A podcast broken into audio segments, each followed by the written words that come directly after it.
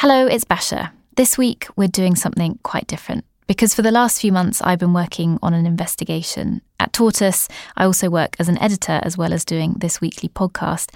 And I'm handing over today to journalist Louise Tickle, and we're launching a new four part series called Hidden Homicides. It's a fascinating, harrowing, and really important set of stories about domestic abuse and women whose deaths might be being missed. We're publishing all four episodes today, so stay with us as we tell you about a national scandal hidden from view. Today's date is the 14th of October 2016. Um, the time, according to my watch, is 10 past 10 past 11. Yeah. Um, we're in an interview room in Torquay Police Station uh, with obviously specially recorded rooms. Um, what's your full name? Catherine Jane Wilding, Okay. Um, what's your date of birth? 31st of the 8th, 1995. This is Katie. She's 21 and she works in a local hairdresser's in a seaside town in Devon. And to me, she looks so young. She's got fading purple dip dye hair, and today she's pulling on her sleeves nervously. She's nervous because what you're listening to is her talking to the police properly for the first time about her boyfriend, a man who's 12 years older than her called Mitchell Richardson. And this is a huge step for Katie. She's just been seriously assaulted by Mitchell Richardson, and everyone knew that Katie was at extremely high risk from his abusive behaviour. He'd made death threats to Katie before and to her mum. They were vicious and they were detailed and they were scary. So, why, when Katie and Mitchell Richardson were found dead in his flat, did the police not seriously investigate her death as a potential homicide? I firmly believe, and always have done from the moment the police knocked on my door, that Mitchell planned her death. The coroner didn't find that. I'm trying to be honest. But we firmly believe the police didn't do their job properly. Well, to answer this question, I'm going to need to take you on a pretty dark journey through the British justice system. And I'm going to need to introduce you to other victims too and their families. Their stories tell us that something is going badly wrong in how we police domestic abuse. I'm Louise Tickle, and you're listening to Hidden Homicides, a podcast series from Tortoise Media. In this series, I'm going to investigate three remarkable cases about women who may have been killed but never counted. In a fourth case, I expose how failings in the system leave one family's questions unanswered forever. And I do need to warn you, this episode and the whole series is going to detail really distressing cases of violence, coercion, and controlling behaviour against women. Some of it is very difficult to hear, and so listener discretion is advised. But it's important that we really go into this, even when it's difficult to read and even when it's difficult to listen to, because this is a problem that's far bigger than anyone realises.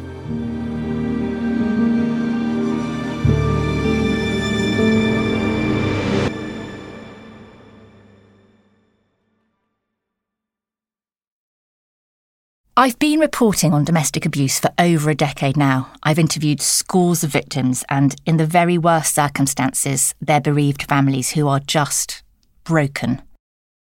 There are some moments I know I'll never forget.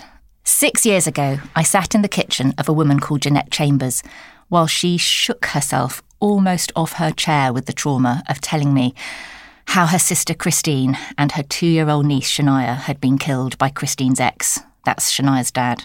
I just remember how on that day, Jeanette was trembling so hard she could hardly hold on to her cigarette as she told me how the police had known this man's abuse was escalating to dangerous levels. They had been called out loads of times. But somehow, somehow, Christine was never classified as high risk. And one night, her ex let himself into her house with a key he'd kept, and then he shot Christine and her daughter.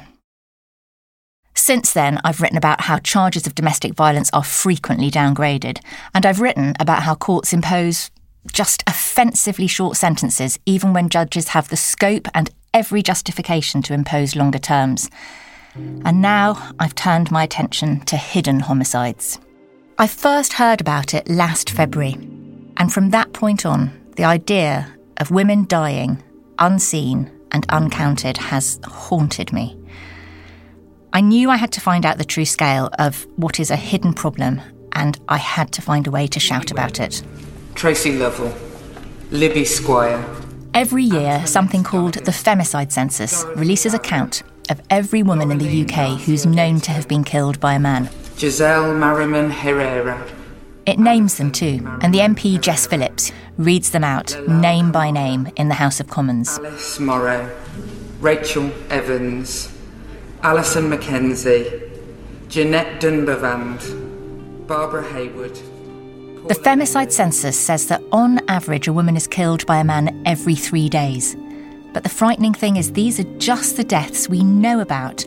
And we know about them because they've been investigated by police and they've been classed as homicides, either murder or manslaughter. As one expert criminologist, Professor Jane Monckton Smith, told me, when you count hidden homicides, the number could be much higher. Double the number of killings we know about, she suggests, is possible. In 2018, the Femicide Census counted 91 women had been killed by a current or former intimate partner. Double that, and you're at 182. One woman killed every other day for a year. But we don't know the actual total of domestic abuse deaths because, as you'll hear, not all of them are classed as manslaughter or murder. And that, to me, seemed just intolerable. How could we not know this? How is it not being counted by the police, by the, the Home Office, by anyone? And over months of investigating, a clearer picture has emerged of what's going wrong. And I've got closer to finding out the number that no one seems to know. In this series, you'll hear about what happened to Katie Wilding and to her mum, Julie. And you'll hear about other victims and other remarkable parents who have fought and who are fighting now for justice. Why did the police cover it up? We cannot understand why the police covered up. What was so important about Robert Trigg that they had to cover up for him? We are actually allowing very dangerous people to get away with murder, and that empowers them. They think they're bulletproof, and they, you know, they might go and do it again. I know it's important, but dear God, this is a life we're talking about, and they didn't request anything for Sarah. Nothing. Whatever happened that morning, I can't prove what happened that morning, and because of what happened to Emily's body, I'll never be able to prove what happened that morning. So join me. This is a national scandal hidden from view, and we're going to try to bring it into the open.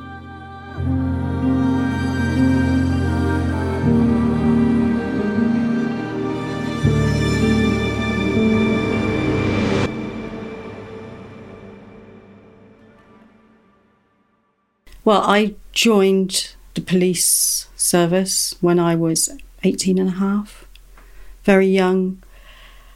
And it was a baptism of fire. And it was certainly, I tell you what it really was, was a, a brutal education in sexual politics. This is Professor Jane Monckton Smith. She's a former police officer turned independent investigator and a forensic criminologist. For years, Jane worked the beat as a patrol officer. She was often one of the first people on the scene of a crime, and she saw close up how the police were getting things very wrong, particularly when it came to female victims. During my time as a police officer, I I became very aware of how we justify violence, and it it really concerned me. I didn't like it because there just seemed to be so many justifications and excuses for violence that were part part of our criminal justice system that were so discriminatory and actually put women especially at a huge amount of risk because all of these defenses if you like are sitting there boxed, ready to go. You can almost go to the shelf and say, right, we're going to use the, um, yeah, she was wearing a short skirt one, bang, there on the table, there it is, and everybody just goes along with it. And that really, really concerned me, and that never went away either. Jane realised that the police just weren't set up properly to prevent or prosecute domestic abuse. They didn't understand it very well, and they didn't understand the victims either. They were missing warning signs, red flags, and they had a very particular idea the wrong idea, really, of what a victim should be like. I remember the very first domestic abuse call I went to, and I went out with my sergeant on this day. The paramedics were there before us, and the perpetrator had fled the scene. So the only person there was the victim, and she was about 16, 17. So she's she's sitting in a chair. There's like of blood coming down the back of her neck, and she's just sitting there in total silence. And these two paramedics are saying, "Come and get in the ambulance. Come and let us take you to hospital," because she'd been hit in the head with a lump hammer. It's not even that she said no, she just didn't say anything. She just sat there and refused to engage with any of us. So, you know, there was no way she was going to engage with us as police officers because we would have been saying things like, well, you're going to make a statement and you're going to let's arrest him, you know, all, all of this stuff that would actually probably make the situation worse. So we left after a while, all of us. And, you know, as we were walking out, I said to my sergeant, and he was lovely, uh, such a kind man. So you know, I said, "What's going on? Why won't she? Why won't she get in the ambulance? I don't understand." And he said, "Well, get used to it, Jane. It's what they're like." After a few years, Jane left the police. She had children, and then she went to university and trained in forensic criminology. Now she not only specialises in why people kill, she does deep dives into individual case files, trying to understand where we're going wrong in policing domestic abuse. She spends hours on the phone to families of victims, to police and to coroners and prosecutors, persuading them to look again at cases where something crucial might have been missed. She knows more about this problem than anyone, and so after I saw her tweets last year and got in touch with her about hidden homicides, it was she who first told me about Katie Wilding and then last summer, she introduced me to Katie's mum, Julie.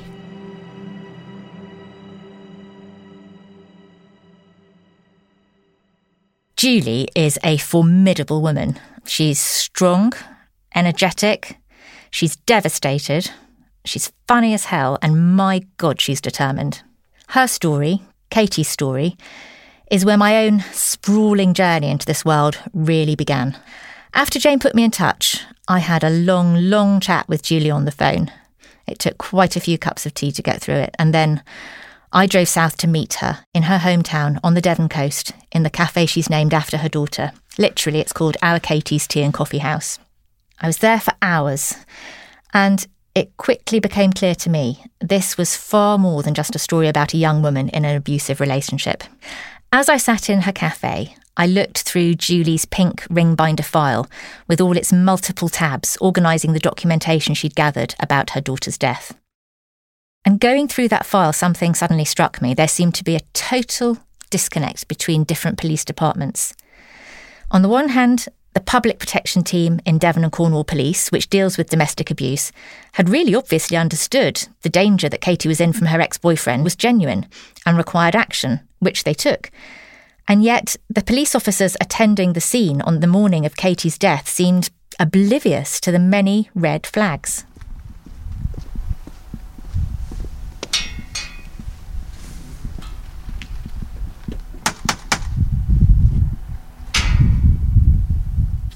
So I went back to see Julie again.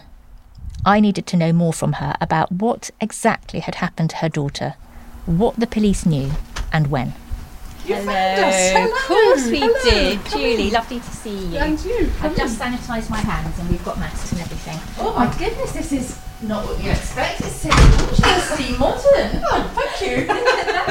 I should have expected. I arrive at her home, which is in a lovely terrace of pastel painted houses. Julie takes us through to a room at the back. There are pictures of her daughters, all four of them adorning the walls. The room we're in used to be Katie's bedroom, she tells us. Now it's a living room with doors out into the garden. And so she starts to tell me about Katie. Actually, it pours out of her. I think this might be really difficult. Can you tell me a bit about what Katie was like? That's not difficult. um, Katie is the youngest of my four children. Um, I say is because until we stop talking about her and until people stop remembering her with love, she still exists. She was the only blonde one with blue eyes. She was my absolute baby. The other girls will tell you she was spoilt. I slightly disagree. She, she, you know, they'll tell you she was the favourite. Um, happy stories of Katie as a child. Silly, this is why the girls think she's spoilt. Silly things like whoever's birthday it was, Katie would have to blow the candles out as well, and we let her. Um, you know, silly stories like that. Um, she was bright, she was bubbly, she was very shy as a child. We found out that she had she needed special glasses that had coloured tints. She wasn't long or short sighted, but she had those, and then she started to come out of her shell. Julie plays a home video for us.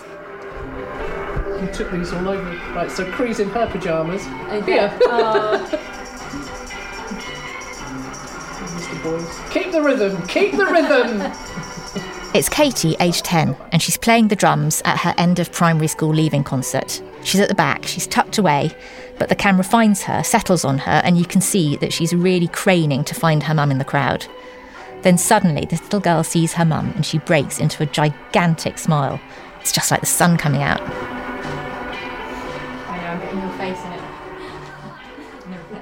At the age of 13, um, she got her first job as a paper round. And again, the others will tell you that, yeah, okay, most of the time I drove her around the paper round because she would be running late. Um, but that's what we mums do. But she, she stuck that out for 18 months. Um, in actual You can tell Julie means what she says. It isn't difficult for her to talk about Katie. Julie digs us out some more old home videos, and one stands out. It's a CD, actually, uh, an 11th birthday present, which Julie gave to her daughter. One line she could not get right. Did you go to the studio for it? Did you? Did she like singing? Loved it. She bought her some time in a professional recording studio.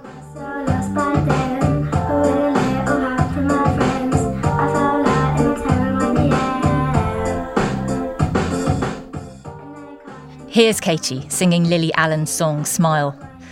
It's difficult to listen to now.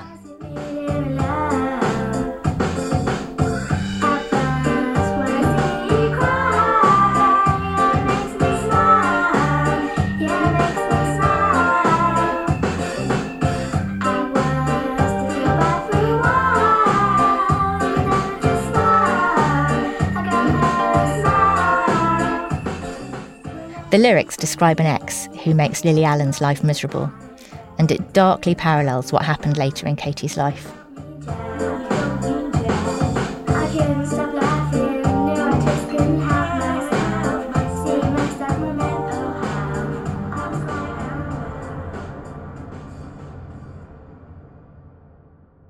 Katie, Julie tells me, met Mitchell Richardson just a few weeks after she got home from Australia.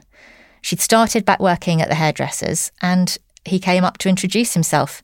He'd been watching her all week, he said. Katie, she was just 19, was swept off her feet. But Julie wasn't that sure. Something just felt off to her. He tried too hard. He tried. He was desperately trying to sell himself to us. Um, by the time we met him, we knew that he was 31, and that Katie was she was only 19. She told he'd already moved in. He moved in after three weeks, um, giving her some tale that he was being evicted. Could he just come and stay? You know, until it was he was sorted. It wasn't a permanent thing, just to come and stay. Um, we we knew by the time we met him that he'd had a he'd got a tag on his foot for for violence. He'd he'd been he, he told Katie that he'd had a phone call from his ex girlfriend to come and help. Somebody was trying to break in. So the story he gave Katie was that he went round to the flat. Um, there was a man there, and it was self defence. He was trying to get the man out. Um, there was a fight, a scuffle. But he said nobody had listened. He got arrested. The judge didn't listen, and they'd given him a tag. Um, the reality to that was he'd gone round to try and win his girlfriend back, found a man there. There was a fight. Uh, he knocked the man out and continued to beat him after he was knocked out. So, not quite the act of self defence. And we knew this when we met him. Did I like him or dislike him? I don't know because I didn't feel at that point we'd met the real person. He was just obviously playing a role. When did you first become aware that he was abusing her in some way? Okay, very early on, um, I'd say within the first two months, um, I had a phone call from my, my friend whose salon it was that Katie worked. She'd gone into work and it was probably about mid morning. And um, my friend Debbie said that she used to come in in tears sometimes or, or very quiet, and Katie was very bouncy. But this one day she'd gone to work and he had come in and there was a barber's side and a hairdressing side. Katie was doing a lady's hair, and he came in very angry. So he called Katie over. She went to see him, and he was towering over her, which he did. But he had his finger in her face, saying, he was shouting and very abusive at her. And it got to the point that two men on the barber's side got up to say, Get out, you know, leave her alone. He spat in her face, and Katie was crying, and he threw a set of keys at her, which caught her face, and left. And Katie was so embarrassed and absolutely devastated, but immediately started to say it was her fault because she'd got up, she'd had all of the milk, and there was no milk for his coffee, and apparently that's what had caused it. But she couldn't see that in no way was that any excuse for that kind of behaviour, and that set the alarm bells off. Julie and her husband, Katie's dad, though he's not her biological father, soon found out that Mitchell Richardson was an alcoholic. They also found out that he was dealing and taking lots of drugs. As time went on, Julie kind of half heard about more and more worrying incidents. Then Katie was signed off work with anxiety and depression. But the saving grace for Julie at that time was that she was still in contact with her daughter. She was still able to see her. I felt we had to be civil to the man because for some reason Katie was allowed to come to me. She she lost her friends because she wasn't allowed to see them. She didn't go to work because she was signed off with anxiety and depression. So the only person she could escape to was me. So I felt that we had to be civil. It was the most difficult thing, knowing that he was hurting her. Um, but I felt if we weren't civil or if we put him down too often, we'd lose her completely. Which now sounds very difficult because we have lost her completely. Anyone who's got experience of watching a domestically abusive relationship is going to recognise this kind of behaviour. Abuse doesn't have to be violent at all. Controlling and coercive behaviour is now a crime, and there were nearly 18,000 offences of coercive control recorded by police in 2019, and that was twice as many as the year before. So by now, alarm bells were ringing for Julie, but Katie was sticking with her boyfriend. And then for a while, things seemed steadier. Not great, but steadier. It was after they'd been together for around 18 months that things really began to deteriorate. Katie was turning up for help from her mum and dad more and more often. It started in the in the, in through the summer of 2016. Katie would often phone or text, usually phone late at night, and say he's escalating, he's drunk, um, he's taking drugs. I need to get away. I need to let him calm down. And she'd come and stay, um, generally in her pajamas. Um, and she had to FaceTime him all night um, just to prove that she was here, she wasn't out with anybody, and he would let her come in her pajamas so that he knew that she was coming. Well, assumed she was coming here. Um, we started to keep a secret suitcase so that she would have clothes in there, um, underwear, makeup. His behaviour was increasingly controlling, and it was getting frightening. Again, it's really important to make clear so much of this behaviour is textbook abuse. I've come across these signs time and time again in my reporting. Intense jealousy, demanding money, vicious verbal abuse, getting threats, physical assaults. It's all a massive red flag for domestic homicide. And the thing is, this is common. 1.6 million women aged 16 to 74, experienced domestic abuse in the year between 2018 and 2019. But that's only the cases that were registered as crimes. And we know that only 18% of women who experience domestic abuse ever report it to police. The problem is so much bigger than we know.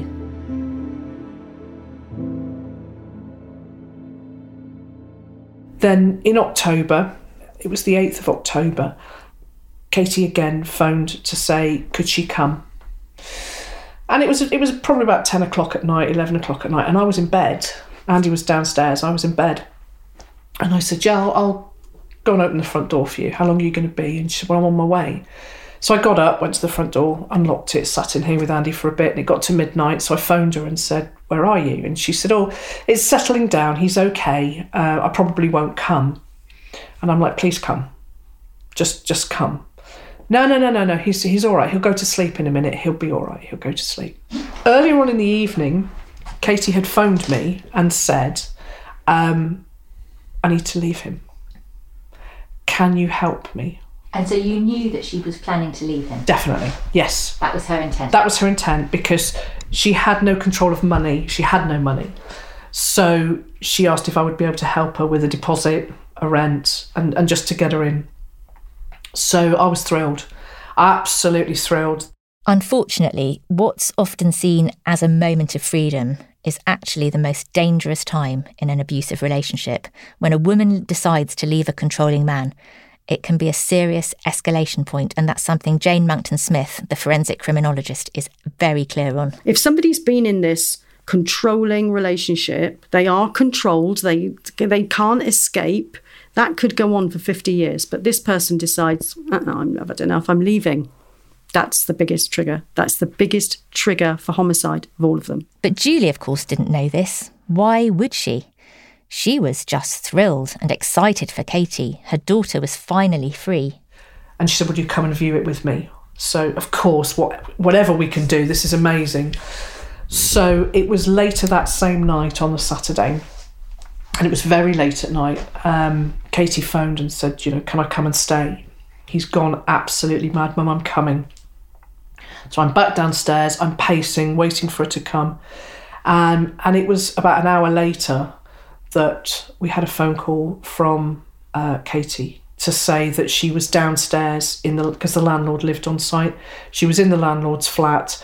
Um, there were three or four policemen upstairs trying to arrest Mitchell, um, and I could hear the noise. I could hear him. I could hear the police. I could hear it was very loud kicking off, and he was on the floor downstairs. Mitchell was upstairs. Casey was in tears. He's hit me. He's hit me. Um, I spoke to the police, and they said they thought that Casey's nose and jaw were broken. Um, they were trying to persuade her to go to the hospital, but all she wanted was to come here.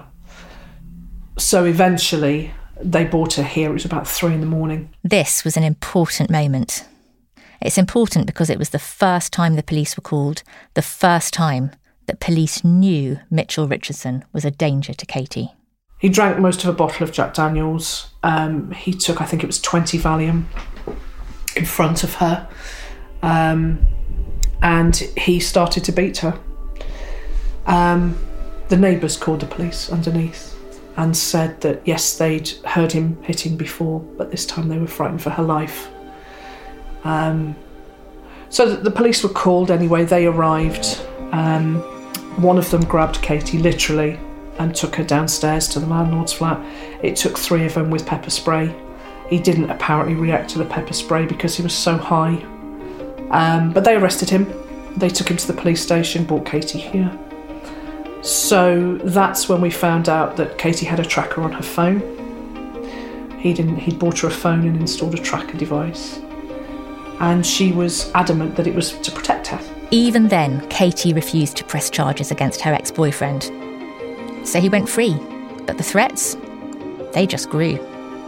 I asked Julie to tell me exactly what Mitchell Richardson had said to her, how he'd threatened her, and just a warning it's extremely graphic and involves threats of rape. The worst one was um, he asked Katie to ask me for uh, £300. Um, and he said to Katie, this is a week later, uh, he said to Katie, What I'm going to do is I'm going to um, kill you. I'm going to go and find your mum. I'm going to rape her. And whilst I'm raping her, I'm going to tell her what I've done to you. And then I'm going to go away and with that £300, I'm going to buy enough drugs to kill myself. And won't it be funny that it's your mum's money that killed us all? Uh, that was the worst one. Um, generally, it was just to come and, and, and attack me, hit me, beat me, because I think I was Kate. He knew that I was Katie's vulnerable point. Yeah, yeah. Um, well, let's go back to that that week where she's in her flat. Yes. And, but it wasn't long before he managed to persuade her to see him again. Yeah, when, when Katie turned her phone off on that on the Monday, he started to phone me in the afternoon. Um, and I wrote everything down because he was breaking his bail conditions. And in one way, I was quite pleased that he'd phoned me because I thought this is it. He'll get taken back into custody. We'll have a chance to, to keep her safe. So I wrote everything down that he said. And it was about a 45 minute conversation. Um, and he was determined that I should tell him where Katie was. Obviously, I'm not going to. He was determined that I was going to go and smash Katie's phone up. Uh, it wouldn't tell me why, except that if he didn't, something bad was on it, and if I didn't smash his phone up, her phone up, then something would ha- bad would happen to Katie. When I asked what did he mean, he said, "Well, the police will be involved."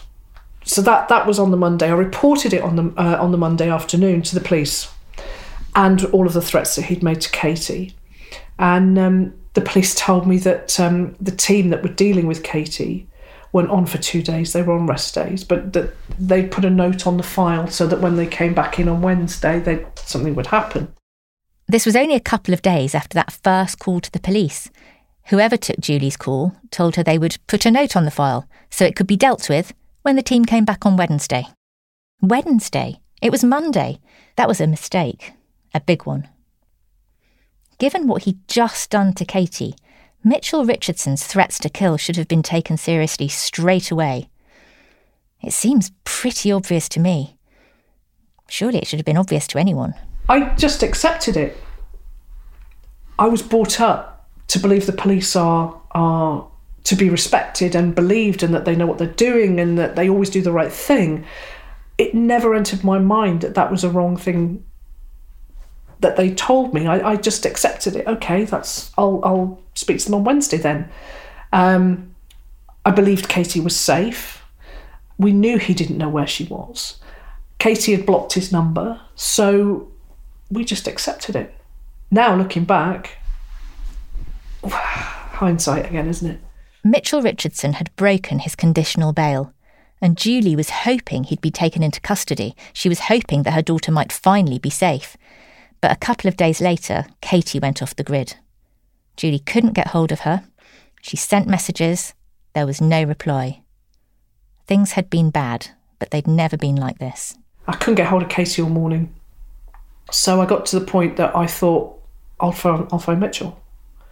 And his phone was also switched off. And I started to get a bit panicky. So I went round to the flat. There was nobody there at Katie's flat.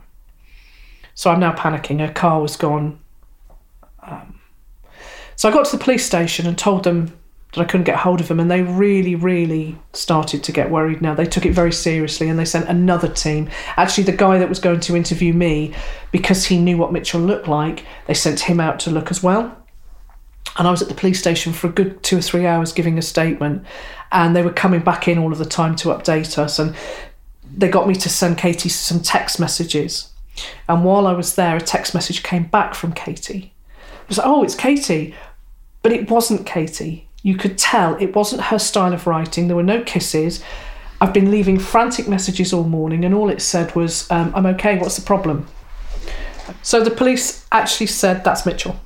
We believe that to be Mitchell. So we, we kept trying, and the phone was switched off after that. They were missing for two days. Couldn't find them for two days. We were all looking. The police were out looking. They had the um, the, the car registration is it ANPR? That was all out. Everyone was checking CCTV. They were out.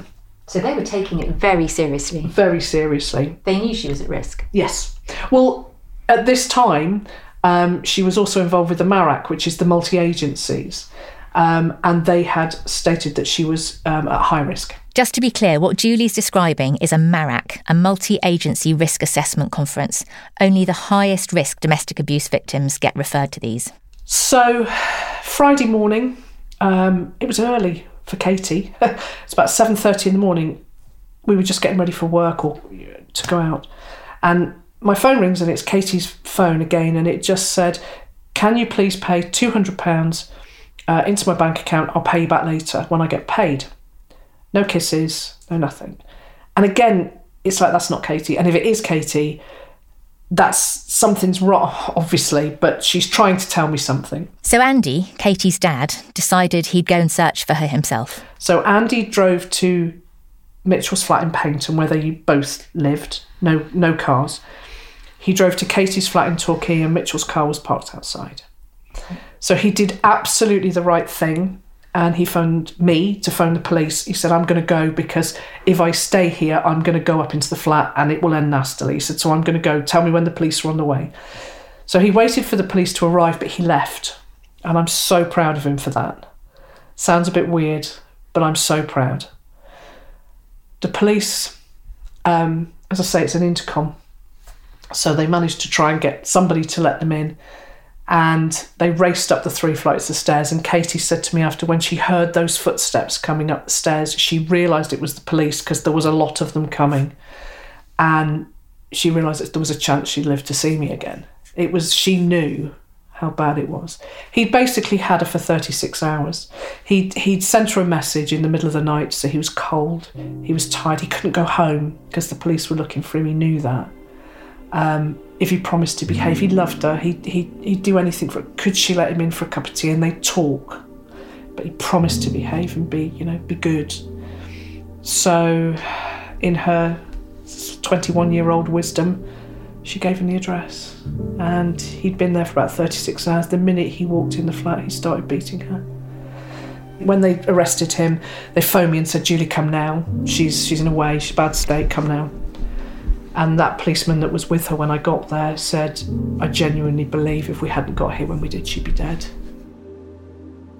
Mitchell Richardson was arrested and taken into police custody. And this time, Katie did agree to give a statement.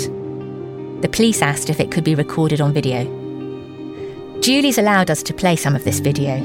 It's a difficult listen, but it's important that you hear it. It gives a clear indication of what the police knew and the extent of the abuse that Katie was suffering. It provides clear evidence of how high her level of risk was. By this point, Mitchell Richardson had been arrested and he was about to be questioned. He'd broken his bail conditions when he'd contacted Katie and Julie, and he'd threatened to kill them both. He'd kept Katie hostage for hours while he'd assaulted her, all within the space of one week. Katie knew how bad it was now, and she was ready to talk. So here they are.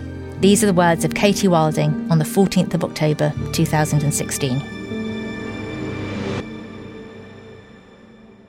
Tell me who Mitch is. Mitch is. Well, I've been with him for just over a year and a half. For just over a year and a half. Okay. Um, he's got the most genuine heart ever, and I love it. I'll get emotional. Don't worry.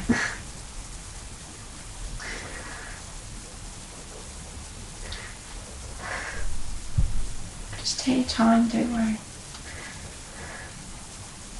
Um, and then last night, he went on a night out. He called me, saying that he had nowhere to stay because obviously the police were looking for him. Um, he said that he obviously he was cold in his car. So like obviously he didn't know he, he, he didn't know where I lived because obviously I moved out at this point. Okay. Um, he said that he was really cold, and I felt I felt sorry for him. So I said to come come, come back to mine. In the end, um, admit that bit we both had a bit of cocaine. I admit that completely. Yeah. Um, anyway, so he came back to mine, and I was I was ready for bed because obviously I've got work. I meant to have work today. Um, he came back, went straight on my phone, straight away. He accused me of loads of things, and one of them being um, sleeping with one of his best friends, Kieran, because he messaged me or something saying, "Are, are you with him?" Um, so it escalated from that. Um, yeah, basically, just, we would give him a phone back, basically. Okay. Um, which is what he, he always does. He, he always takes the phone off me when he's high. Um,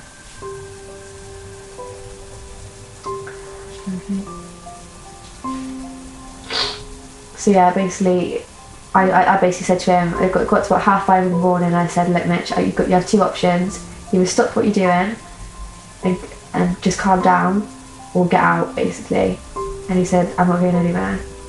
And I was like, this is my flat. You need to get out, basically, now. And obviously nothing happened. Um, it obviously escalated. Um, he was spitting on my floor. He was spitting on me. Um, he just basically he, he broke my remote in half.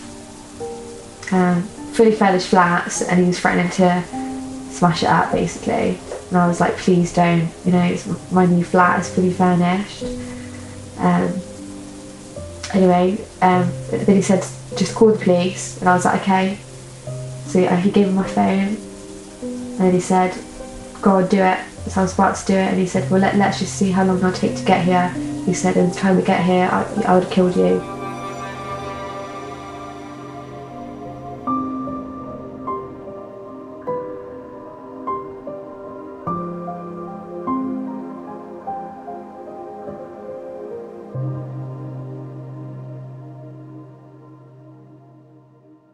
Tell me what um, you know. He said that he was um, threatening to smash the place up and everything. Was Yeah. that to do the money? Yeah, he said he wanted, he was trying to, he wanted to kill someone. Yeah. Okay. And and so, tell me what you mean about the threats to kill. Well, he said that. Well, basically, I said to him, "I'm gonna, I'm gonna through the police in a minute," but he had my phone at the time, so I had no way of doing it. And then he actually passed me my phone I said, "Go on, call the police then." And I was like, "Okay." So I, I, I was about to do it, and he was like, "Well, let, let's see how fast he can get here, because the time we get here, you, I'll, I'll kill you." And he said, "And whoever comes through the door, I'll, I'll do the same for them with a knife." What did you think he was going to do? I, I well, I, I thought he was gonna do it. Right. I really did. Like that that that angry look he has in his face, I know Mm. that he could do it. Mm-hmm. Possibly. Okay.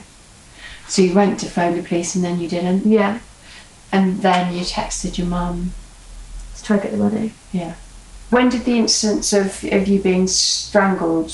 Uh, when did they happen? So Uh, well, we, he, strangled, he, strangled me in Egypt as well the same night. right. Because I, I actually remember perfectly. Because I mean, I, I, ran, I ran to reception and asked if I could go to another room. Um, the, everyone in Egypt, everyone in the hotel, my black eye, and it was horrible to have to walk around on you know, having to lie about why I've had it. Um, luckily, the day we came back, it covered up. It, it, it like I could cover it with makeup because I, could, I couldn't even cover it with makeup. It was so bad. But he did, did punch me. He just hit me so hard in the same place. Um, How many times did he hit you?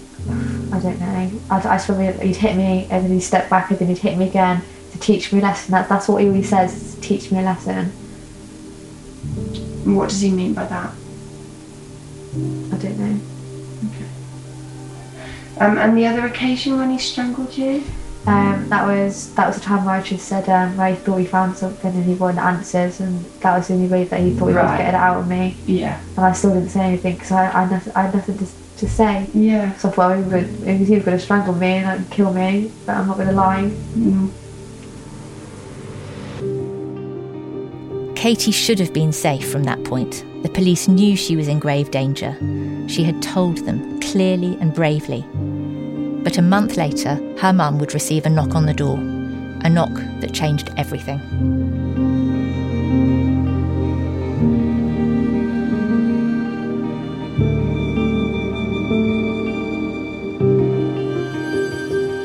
If you'd like to read more about Katie Wilding's case and about our investigation into hidden homicides, you can go to tortoisemedia.com forward slash hidden homicides to find out more. In the next episode, Julie fights the police to get a proper investigation into her daughter's death, and we investigate a new case of a murderer twice missed. This series was reported by me, Louise Tickle, and produced by Matt Russell, with additional reporting by Claudia Williams and Patricia Clark. The editor was Basia Cummings, with original music by Tom Kinsella. If you've been affected by anything in this podcast, please head to the website for the charity Advocacy After Fatal Domestic Abuse. The address is www.after.org.uk.